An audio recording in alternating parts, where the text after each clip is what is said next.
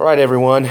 Well, we have come to a very important subject now when talking about Islam, which is really dealing now with the Quran and especially talking about the transmission of the Quran. Now, by the transmission of the Quran, what we're talking about is how did the Quran come together? How was it transmitted? How was it compiled? How was it gathered into different manuscripts? How was it gathered together from all of the sources? I got a red light. Oh, this would help. How that came off, I don't know. All right. How's that? Test 1, 2. Test. Okay, good. Got a thumbs up. That's good enough. So, let me explain what the Quran is, okay? There's two important words that come to describe the Quran. It's the word kalam and the word sifa. Okay? The Quran, according to Muslims, is the kalam of Allah, which speaks about the divine speech. Okay? The divine speech. Now, a sifa is something that speaks about the attributes of Allah.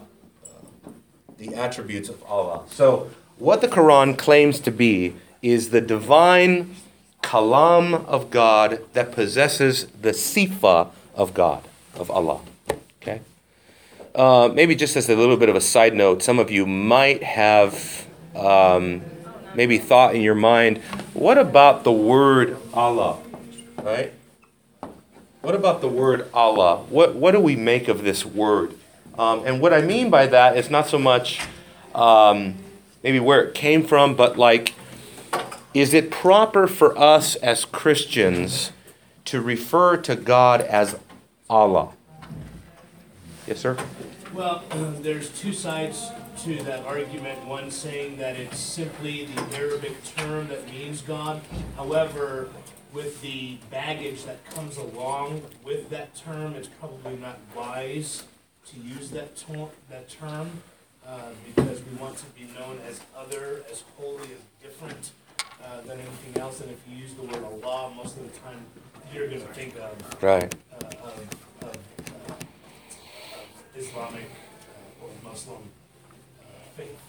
Well, that's right, but there's a lot more to it than that, because we asked about where did the word Allah come from?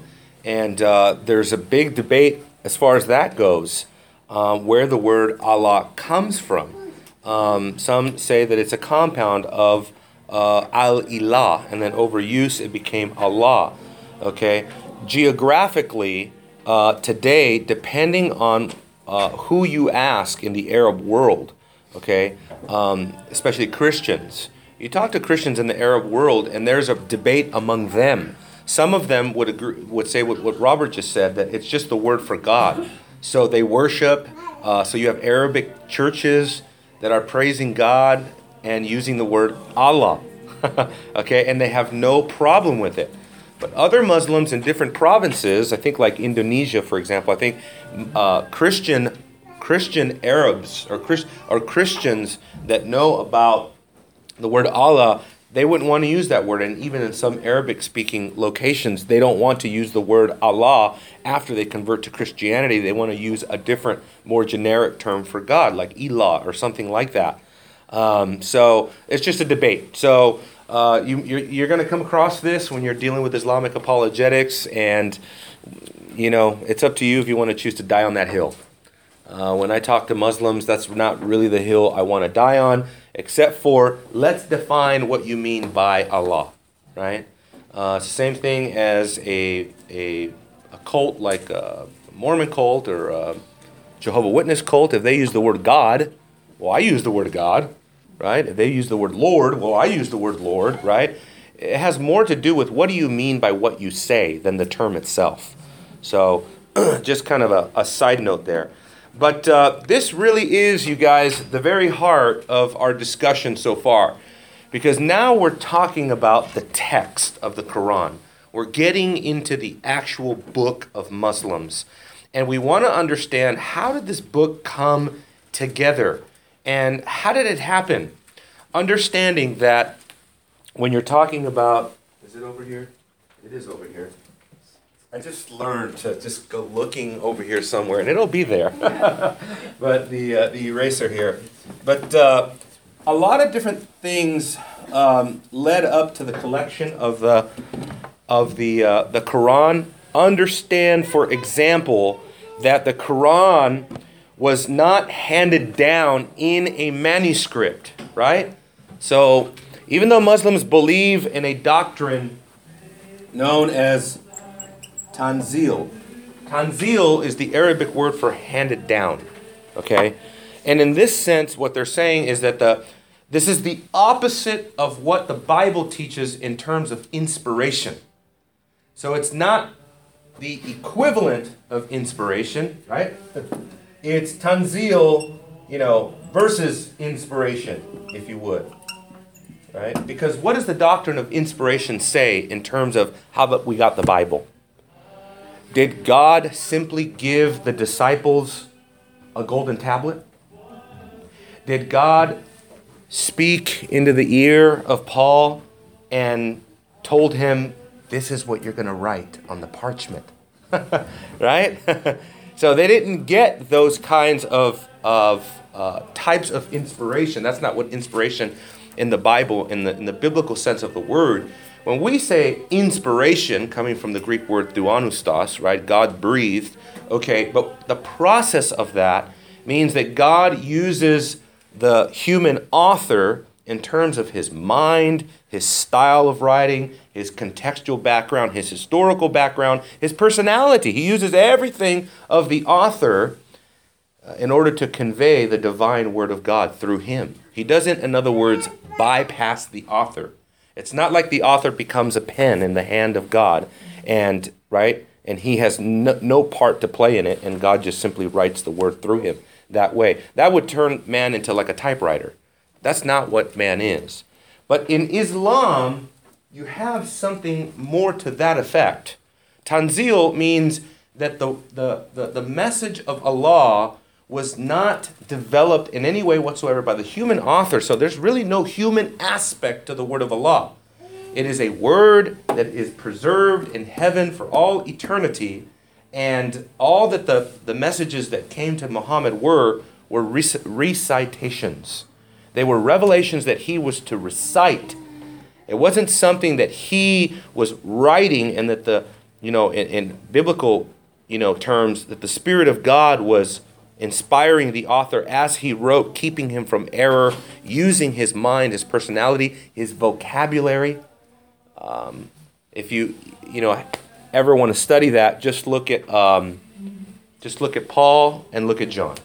It's very simple. It's usually the hermeneutical example that people use, the literary example. When you read Paul, he writes nothing like John. Right? When you read John, he writes nothing like Paul. Read the book of Hebrews. It is the most difficult, most technical Greek language in the Bible, and it is the complete opposite of the Gospel of John. The Gospel of John is very easy. So if you're taking a Greek class, they start you on John, right? Almost always you're translating the book of John, you're translating the letters of John, because it's the easiest Greek in the Bible. Well, Hebrews is the hardest. So no Greek class is going to start you on Hebrews, okay? Because that would just be overload. So that's what we have here. And so the claim of Muslims is the Quran has never, ever changed. It has never changed. Okay? That's important to remember, because what they're saying is that the Quran from the very beginning has never changed. What was revealed to Muhammad is exactly what they have today. And that is exactly the claim that we have to challenge. And so I bring you to the context of what happened and what was the purpose, because when Muhammad died, nobody had a Quran in their possession. How could they? As long as Muhammad is still alive, he could receive a revelation. So how could you possibly canonize the Quran during Muhammad's lifetime. You cannot. So it was left to somebody else to do that. What's amazing to me is that Muhammad himself did not even put a process in place by which the Muslims, after his death, would collect the writings, would collect the, the recitation and the revelations, supposed revelations. And so, what gave rise to the collection of the Quran? Well, there's an important battle that took place. Yamama. Not Yo Mama, but Yamama. Okay. Yamama was a war that was going on, and it's part of what's known as the Apostate Wars. The Apostate Wars. Why was the Battle of Yamama happening? Because after Muhammad died, several of his initial followers were going back to paganism. They were leaving Islam, and so the faithful Muslims began attacking the various tribes that began defecting. And so this gave rise to the Battle of Yamama, where in a certain location, a major war went down where the tribes that were leaving Islam and tribes that were against Islam united against the Muslim community, the Ummah, and there was all these wars. Well, guess what? At the Battle of Yamama, people were dying who were very important to the Muslim community, and these men are known as the Qurra and the Hafiz. Okay, the Qurra and the Hafiz are basically people who either memorize and are able to recite the Quran from memory. Well, at this battle, these folks are being killed. Okay? They're being killed, and the Muslim community is panicking because they start realizing, wait a minute, we're losing the Quran, because right now the Quran is not in a book somewhere. It is not in a manuscript somewhere. It is, by and large, in the mind of the Hafiz. It's in the mind of the Qurra, the community that has memorized the Quran. And those individuals are beginning to die. So we better hurry up and do something and begin to collect it. And so, if there's another marker back there, guys, I don't know if you guys can... looks like this one's kind of dying. I don't want it to die out on me while we're doing this, but... and again, just feel free to ask any question during this whole history, but a lot of it is history. Thank you. So, yes, ma'am. So where do the Muslims say the Quran, who do they attribute? Let me see how I'm trying to ask my question. Hold on 1 second. You say Tanzil is the handed down doctrine, which is what they believe. Yeah, that's the way that they received the revelations. It was handed down. So they believe that the Qurra and the Qurra and Hafiz is where it originates. It's not where it originates. It originates from Muhammad, but that's right. Where it was interpreted and provided in the book that they have today. Is that the Qurra is the community of people that memorized it. Okay. So these are memorizers. The Hafiz are those that are able to recite from memory the Quranic text. Okay? And at the Battle of Yamama, that group of people are dying. Okay. And so if they die, the Quran dies with them. Right. So this is a major problem. If the word of Allah, supposedly, resides in the minds of select individuals who are dying, and if they all die, then we have no hope of ever recovering the entire revelation. Right? So this is where politics begins to take over. You guys should know this word. Right? Caliph. Right? We've heard about the Caliph in ISIS right now. Right? The Caliphate. The Caliphate. Right? The Caliph is the Arabic word for successor. If I didn't spell that right, you guys can correct me, but... the successor of the prophet. And so again, we have four very important successors to the prophet. Right? You have Abu Bakr. Right? You have Omar. Let's do it like that. Let's do a U just so it's a little bit more Arabic sounding. Omar. And then you have Uthman. And last of all, you have Ali. I went to Ali because this is where, okay, this is where the strife, the line of strife, begins to emerge between the Shia Muslim, and the Sunni, right? Because the Sunni says the rightful successor of the Prophet Muhammad was Abu Bakr. The Shiites say no, it was his nephew Ali. Okay? Because he's a direct descendant. And so never the two shall ever agree. Right? As a matter of fact, Uthman. Very important that you know who Uthman is. Very, very important. So Uthman is murdered after he undertakes the transmission of the Quran, and after his murder, Ali takes over, and can you imagine the politics and the intrigue and just the craziness that took place in the midst of all of that? So this line of strife, I'm sorry, Mr. Obama, you cannot resolve it with a wave of your hand. You know? Get Shia and Sunni to get along. You know, it just amazes me how he talks about that kind of thing just so lightly, you know, like it's just going to happen. You know, and this is hundreds of years in the making. Mike. That just brings to memory the scripture where it says the kingdom divided against itself shall not stand. That's right. This is what I see. Yeah, and in a sense, Muslims know that, and so remember, there is a 70-30%. Split here. So 70% of all Muslims are Sunni, 30% are Shia. Okay? That's right. And so they're constantly battling each other for dominance and prominence. And that's what they're doing. Robert, you have a question? Yeah, I was looking to see what that was spelled, the way you were spelling Shia. Yeah, it's got different spellings. Shia. You can just leave the A like that. Shia. Shiite, you know, is another way of saying it. Yes, sir? Is there one that's more radical nowadays? No. They both have factions inside that are... Okay. Osama bin Laden was a Sunni. Ahmadinejad is a Shia. Take your pick. You know? Yeah. Sunni Shia doesn't make you more...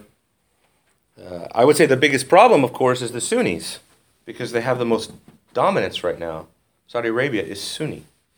Saudi Arabia has beheaded more people than ISIS has ever beheaded in the kingdom of Saudi Arabia under King Abdullah, who just died, by the way. Amelia, so like Boko Haram and ISIS are Sunnis? Yes. And they actually consider the Shiite Kufar. The Kufar. The Kufar is the infidel, the unbeliever. They call him Shiite Kufar. They have total disregard for them. And many of the mass killings that have gone on in ISIS, for example, are Shiite Muslims that they've gathered together in mass graves and shot to death because they have no regard for them whatsoever. Yes, sir? One of the things I've never understood is, so when Abu Bakr becomes the first caliph after Muhammad dies, and then Umar, and then Uthman, do the Sunnis disagree that it goes to Ali, or who do they say that the leadership goes to after Uthman? Yeah, they have their own little chain of successors as well, and so do the Shiites. So that's where you have the two traditions going astray, you know. But right now, the important names are these three names: Abu Bakr, Omar, and Uthman, because these are the gentlemen that are going to undertake the task, right? They're going to undertake the task of bringing together the Quran. And so, you know, Abu Bakr commissions a man by the name of another very important man that you guys have to know.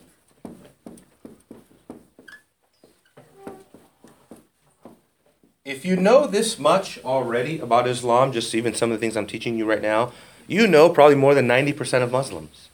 I mean, I am astounded at how much Muslims don't care about this stuff. I get all excited, you know, I'm going to talk to a Muslim and talk about Omar and Uthman and Zayd ibn Thabit and, you know, all of this, and they're like, huh? Right? They're like, oh, yeah, I heard something like that. And I'm just like, what?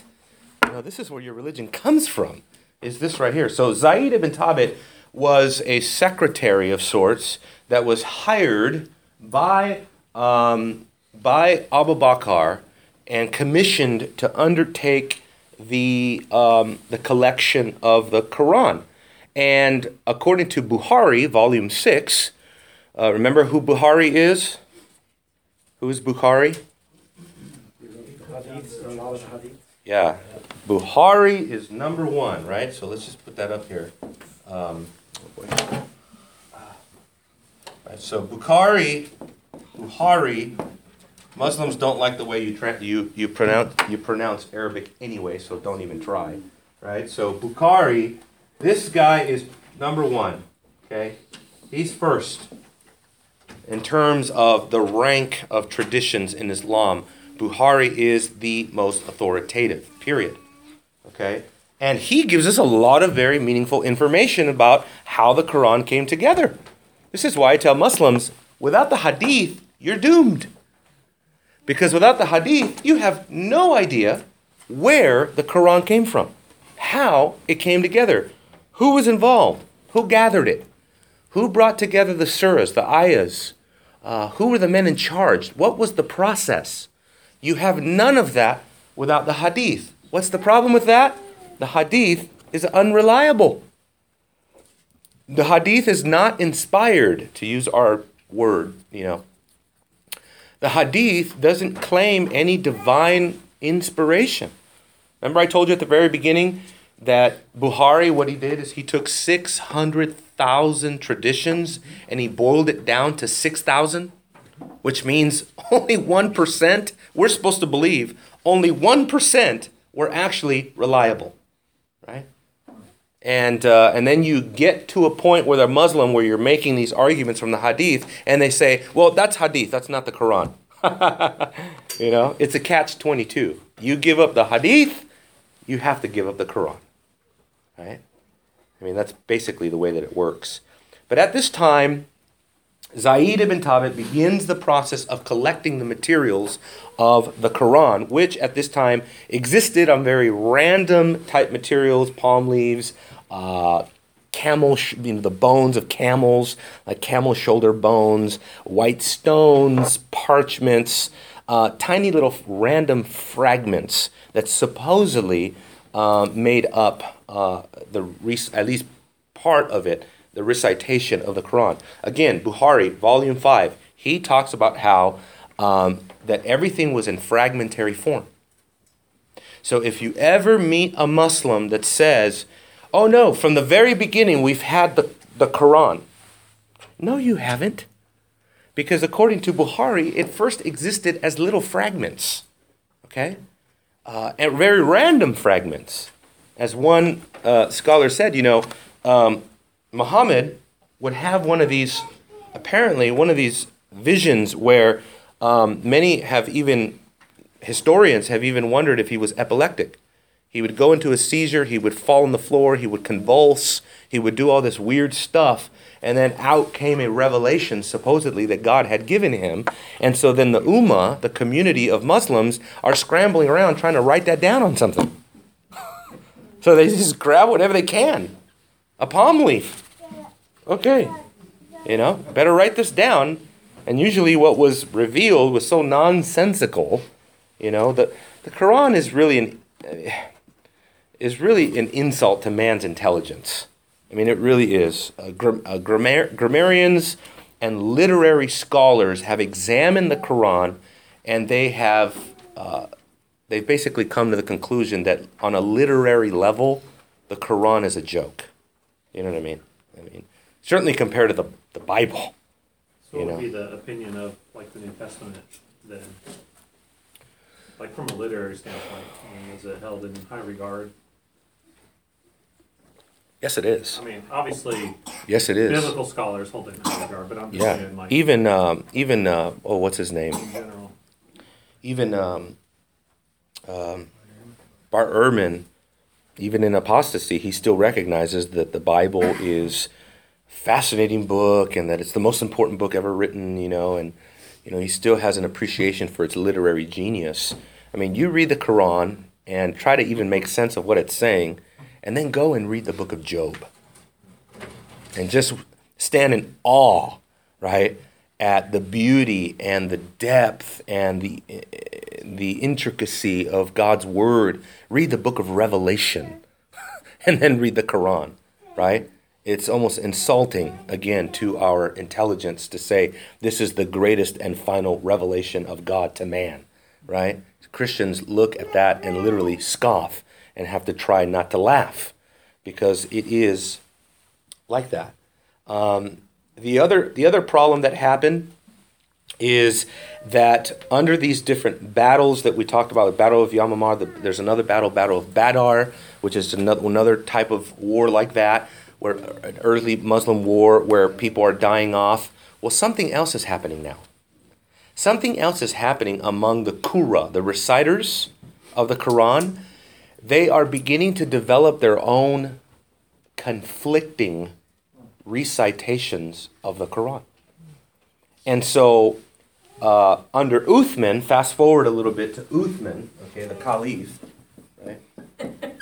Under Uthman, he takes notice of the confusion and says, okay, we have to rescind the Quran. We have to revise the Quran. It is not enough to gather whatever manuscripts that we can, okay, and put them into some form of collection.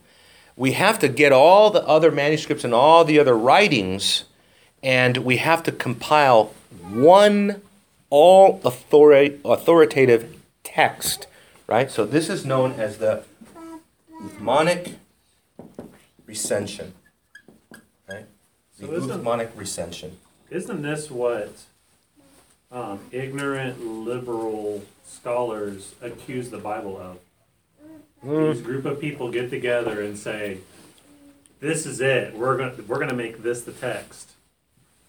Pretty much. I mean, yeah, I had it this week at UNT. You know, a guy trying to tell me, "Didn't you know Constantine wrote the Bible 375?" I said, "Well, if you're talking about the Council of Nicaea, that's 325. First of all, second of all." No, Constantine did not write the Bible, and he had nothing to do with the canonization of the Bible. So, but yeah, we hear that argument all the time. That's what but this is Islamic history. That's what the Newsweek author in that article that he wrote, Eichenberg or whatever that guy's name is. Okay. That was one of the things that he threw out there, is that there was just like this scheme of guys getting together several hundred years after the fact and, you know, and coming up with, okay, this is actually what the Bible is. Right. And basically trying to revise it. Of course, James White went off doing what James White does. Yeah, tore it apart. That's right. But this is acknowledged, though, by Muslims as what happened. Right. Okay. According to some Muslim scholars, there's a gentleman by the name of Salim. Okay, Salim, and Salim was supposedly the first one to have a text. The first one that undertook the task of trying to boil everything down into one text, Salim. The problem with that is that there were others who were more important than Salim, even to the Prophet Muhammad himself. So, for example, Bukhari, volume 5, he says that among all of the reciters, nobody knows the Quran better than Abdullah ibn Masud. So this is an important name, right? So you have Ibn Masud. So if you just tell a Muslim, haven't you heard of Ibn Masud? They will say, oh yeah, of course. Right? Well, don't you know that in Bukhari, volume 5, according to the Hadith, Muhammad said that among all of the Qurra, all of the reciters, no one knows the Quran better than Ibn Masud. So this is very powerful apologetics now, because you have Muslim sources saying that Muhammad himself handpicked a reciter by the name of Abdullah ibn Masud as the very best of all the reciters. You see that? Well, what's the problem with this? The problem with this is that this is not the Uthmanic text. As a matter of fact, Uthman collects his text, and there's a couple other guys. There's There's a gentleman by the name of Ubay Ibn Ka'b, and there's another one by the name of Ibn Jabal, if you just want to take down Ibn Jabal. These are kind of the main guys. Ubay Ibn Ka'b, Ibn Jabal, these men are, according to the Hadith, the most authoritative compilers of the Quran. Okay? And you can read that very easily in pretty much any book that's going to tackle this. I know James White's book certainly tackles this, but more importantly, you find it in Bukhari, Volume 5 and Volume 6. It's all there. This is kind of like Islam's self-inflicting wound. You know, it's like thank you for the, you know, the history, but the history is not very kind to you, right? Because what did Uthman do? Why do they call it the recension? This is why. Because not only did Uthman tell at some point, commission, right, Zayd ibn Thabit, not only did he tell him, look, we need to collect all of the recitation of the Quran, all the materials. Aisha had a text. Several wives from Muslim, like Hafsa, she had a text. Individual men like Salim, he had a text. Masud, Ubay ibn Ka'b, Jabal, they had their own codices. But one thing that Uthman does is that he collects all of those things and then he burns the Quran. So burn that into your memory. Okay? But according to Bukhari, he burns the texts. Yes, sir? Who burned the texts? Uthman. That's right. Caliph Uthman. Or we could say Zayd ibn Thabit under the direction of Uthman, but ultimately Uthman is responsible, right? So why is this a problem? Bearing in mind, oh, I'm glad this word's up there. Bearing in mind their doctrine of Tanzil, why is it a problem to burn the codices, right? You can't go back and check. That's one problem, right? You can't go back, you can't check it with any other codex. What else? What else is a huge problem? Come on in, you guys. There's plenty of room right in the middle. Wow, you guys really left this middle section totally vacant.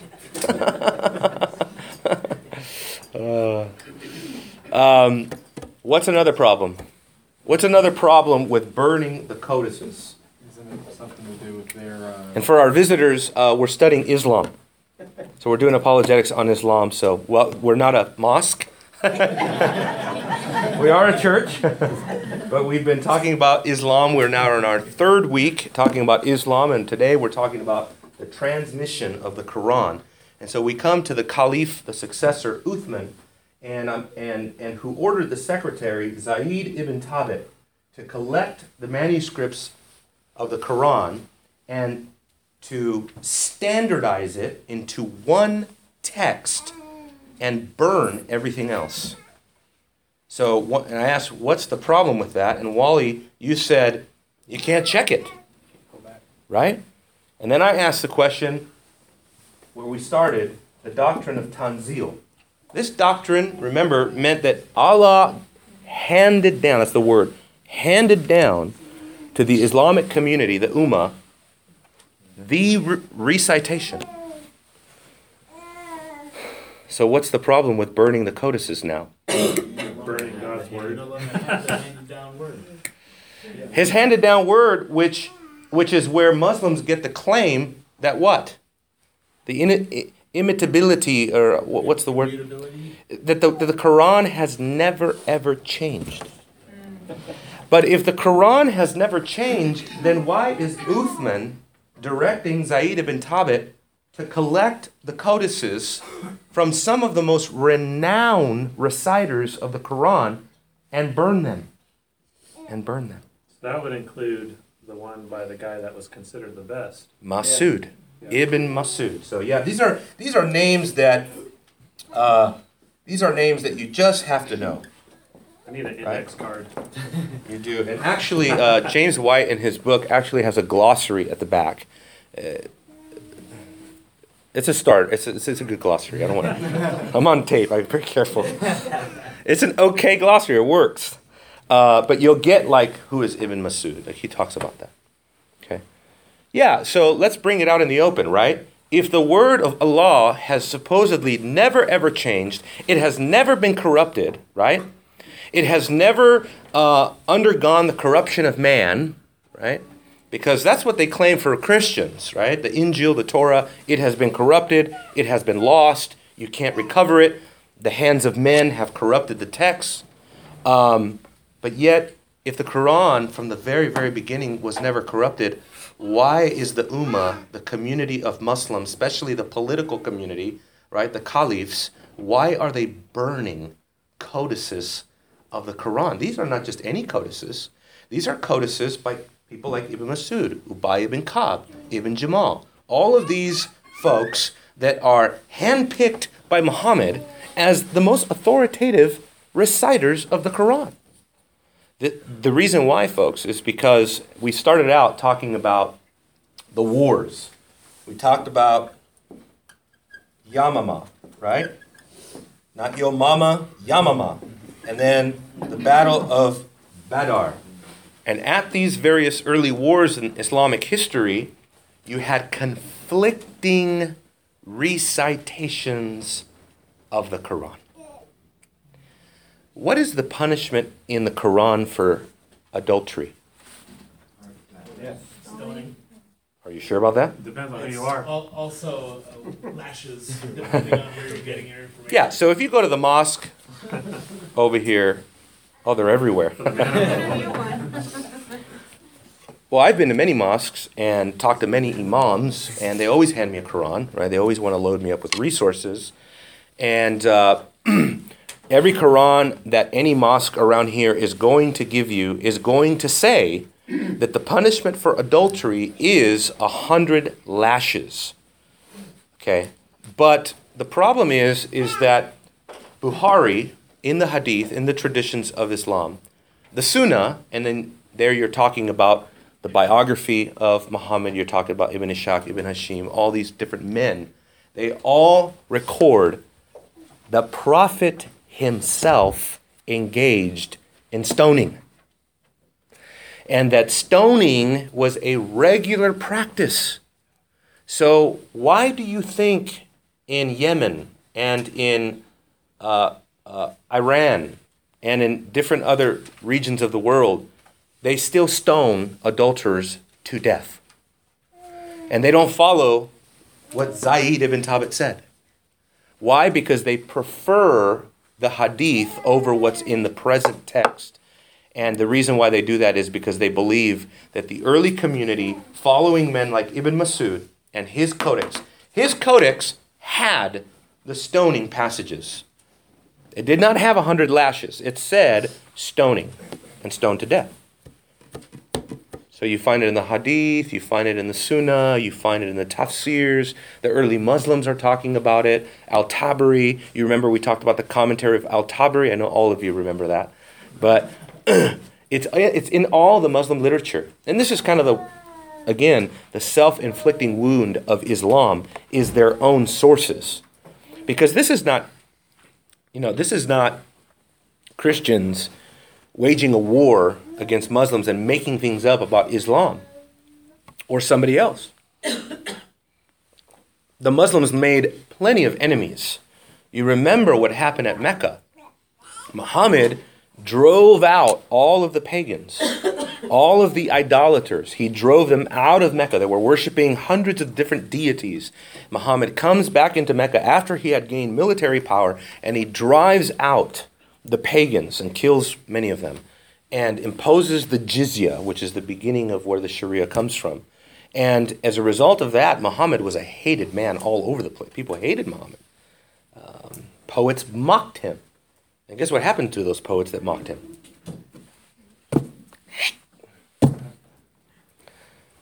Really no different than what's happening right now, right? I mean, it's very, very serious. So he revises the text.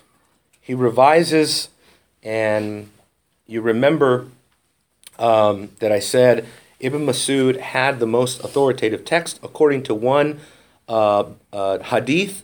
Ibn Masud had to be beaten in order to take his codex. Zayd ibn Thabit came in with his people and had to literally strip the codex away from Ibn Masud and beat him for it. Because Ibn Masud, matter of fact, there's a tradition that says that Ibn Masud told Zayd ibn Thabit that when you were in diapers, I knew 70 chapters of the Quran by memory. Basically like, who are you, kid? Right? Like I walked, he was handpicked by the Prophet. He walked with Muhammad. He was a companion of Muhammad. And here comes this up-and-coming kid, right, who's basically a nobody at the time, coming in and saying, I am going to establish for all time the final text of the Quran. There's so many. I've got about 10 pages of notes, and I think I've gone through 3. Any questions? Isn't this fascinating? According to Muslim tradition, let's back up a little bit. According to Muslim doctrine, the Quran has never changed. It is the same as it was when it rolled off the tongue of Muhammad's lips. But according to Muslim sources, the Quran has undergone several collections, several codices, and has undergone a revision under Uthman and Zayd ibn Thabit. That's a big problem. That's a big problem. Any other questions, comments, anything? Okay, let's talk about maybe some of the earliest manuscripts that we have, okay, in terms of scripts. Listen to this. Earliest to be found in the Quranic manuscript evidence is Al-Ma'il. These are different scripts that some of the manuscripts are written in. So you have different scripts. You have the Ma'il script. You have the Kufic script. You have the Naskh script. These are different ways of writing the Arabic language. The problem with that is that Zayd ibn Thabit told the men that were compiling the Quran, okay, that they were to try to recover what was known as the Qurayshi script. Why the Quraysh script? You guys remember what the Quraysh was about? From where Muhammad's from? It is Muhammad's tribe. Muhammad is from the Qurayshi tribe. And so, the early, the codex that Zayd ibn Thabit is trying to compile, he's saying, write it in the script of the Qurayshi people. The problem with that is that we have no earthly idea what the Qurayshi script is. Today, no one on planet Earth can bring you a Quranic manuscript that has the Qurayshi script, because that is supposedly the script in which it was revealed. But we do have manuscripts in Ma'il script, Kufic script. These are all places. Kufa, which is like in Iraq. All of these different scripts, we have all of that. There is a complete Quran in the Naskh script, for example, in the Chester Beatty Library. Why is that familiar? Chester Beatty, because they house some biblical manuscripts there as well. Right? Chester Beatty Papyri, it's a biblical papyri held in that library. But we have a script dating back to the year 1000, essentially. So that is how long after Muhammad? And Muhammad died in 632, right? So that's several centuries now after Muhammad. And we have a very, very old Quran. But the problem with it is that it is not in the dialect that Zayd ibn Thabit was told to put it in. Why does it matter? Because you must understand that the way that Arabic diacritical marks work, and what am I talking about here? So let's say, I'm not really writing Arabic, but let's say you have an Arabic word and it kind of looks like that. Look good? Well, depending where you put your dots, right, that will depend how you pronounce the word, and sometimes it will depend what the word even means. Okay? So, depending on these diacritical marks has a huge impact on the meaning of the text. You have the same thing in Hebrew. The same thing in Hebrew. Sometimes the way that you dot the Hebrew language, this is what makes Hebrew so maddening to try to learn, right, John? I remember your seminary years. You were dying. So, you know, according to these dots, though, these are very important, and it changes the meaning of the word. Entire meaning of the entire phrase can change just by one difference in one mark. So this really matters. And is that the jot and tittle? It's the jot and tittle of the Arabic language. That's right. And so we have some very old texts. For example, we have the Samarkand text, which is preserved in the library of Uzbekistan. Again, it is a late 8th century text, which is 8th century, so you're talking late 700s, okay? And it is, again, in the Kufic script. It is not in the script that Zayd supposedly directed the collection to be written in, the codex to be written in, right? It's basically like this. It's as if we had a tradition that said, you know, the Bible was confused. We didn't know what it was. There was different reports of how to say it, what verses go in there. And then along, let's just say, came King James. And King James told people, put it in Elizabethan English. Okay? And we have a history that records all this. But then when we go back and look at the actual Bibles that were written by King James, supposedly, we find that they're not in Elizabethan English. They're all in... I don't know, what's a different English after Elizabethan? They're in modern English, or they're in some other form of English, but not Elizabethan English, right? It's a different script altogether, right? But the claim is that, you know, it has never changed. The problem is that it has changed according to these texts, and there are many, many, many different areas where there is huge disagreement. For example, according to Arthur Jeffrey, who is probably the most significant textual critic of the Quran, maybe of all time. You might want to check me on that, but I think so. Arthur Jeffrey. He has discovered from all of the hadiths and all of the traditions that Ibn Masud's text did not contain Surah 1, Surah 113 or Surah 114. So Surah 1, Surah Al-Fatiha, which is the opening surah of the Quran, in Masud's text was not even there. So what does it boil down to? It boils down to the fact that the early Muslims had 111 chapters. Today's Quran has 114. That's a big difference. Remember, Robert, we were at the Garland rally, and I was talking to that Muslim gentleman. I asked him, how many chapters are in your Quran? And he paused for a second. He had to really think about it. And he said, 114. I said, according to Bukhari, Volume 5, how many did Ibn Masud have? And he didn't know. And I said, 111.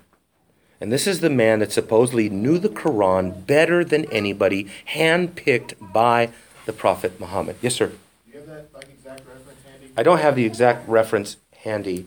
But it's in you'll find evidence of it as well in Muslim, right? Sahih Muslim, Volume 4. You can try that. You can also try Bukhari, Volume 5 is where you'll find evidence of that. Also go to answering-islam.org. There you can have access to Jeffrey's books kind of online. They're really hard to get to. They're really, really hard to get to. They're almost it's almost like you're getting on the black market trying to get Arthur Jeffrey's books, which is really ridiculous, really sad. Arthur Jeffrey's kind of like the Bruce Metzger of the Quran, you know. And he's written some very, very important books about that. But they come from all, they're scattered all around in all the different traditions. That's where you're going to find it. Let's see here. For example, in Surah 3, Ayah 39, Ibn Masud's text read, "Then Gabriel called to him, O Zechariah."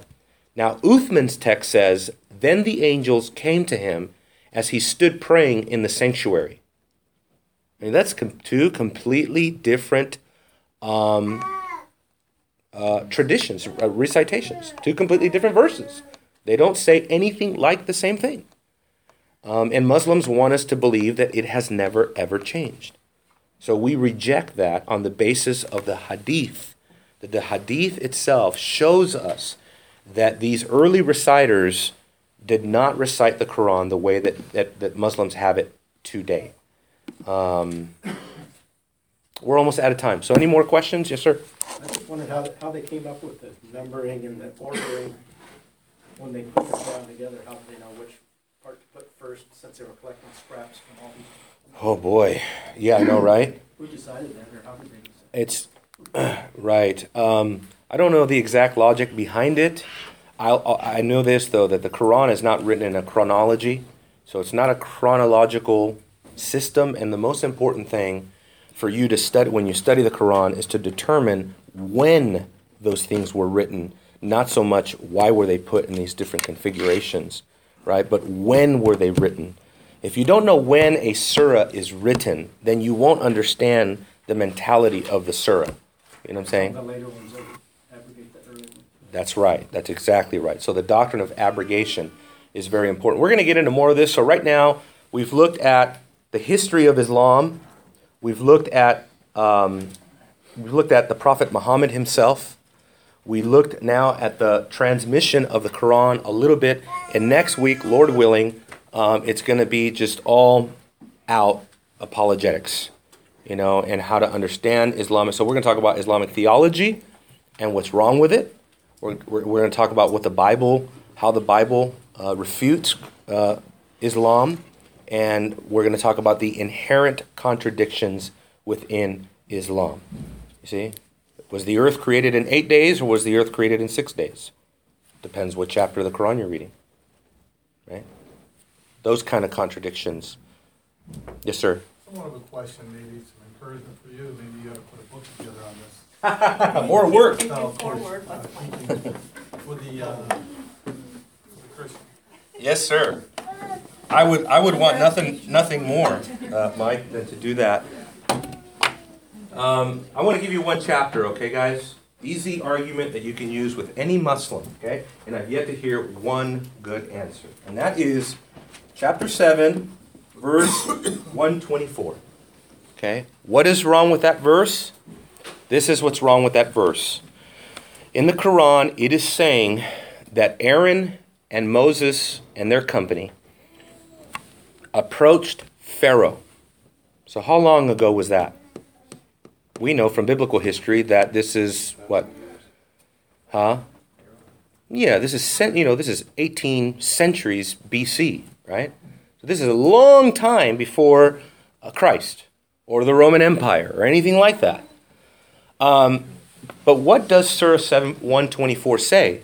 It says that Pharaoh threatened Moses and his group with crucifixion. Huh? Wow.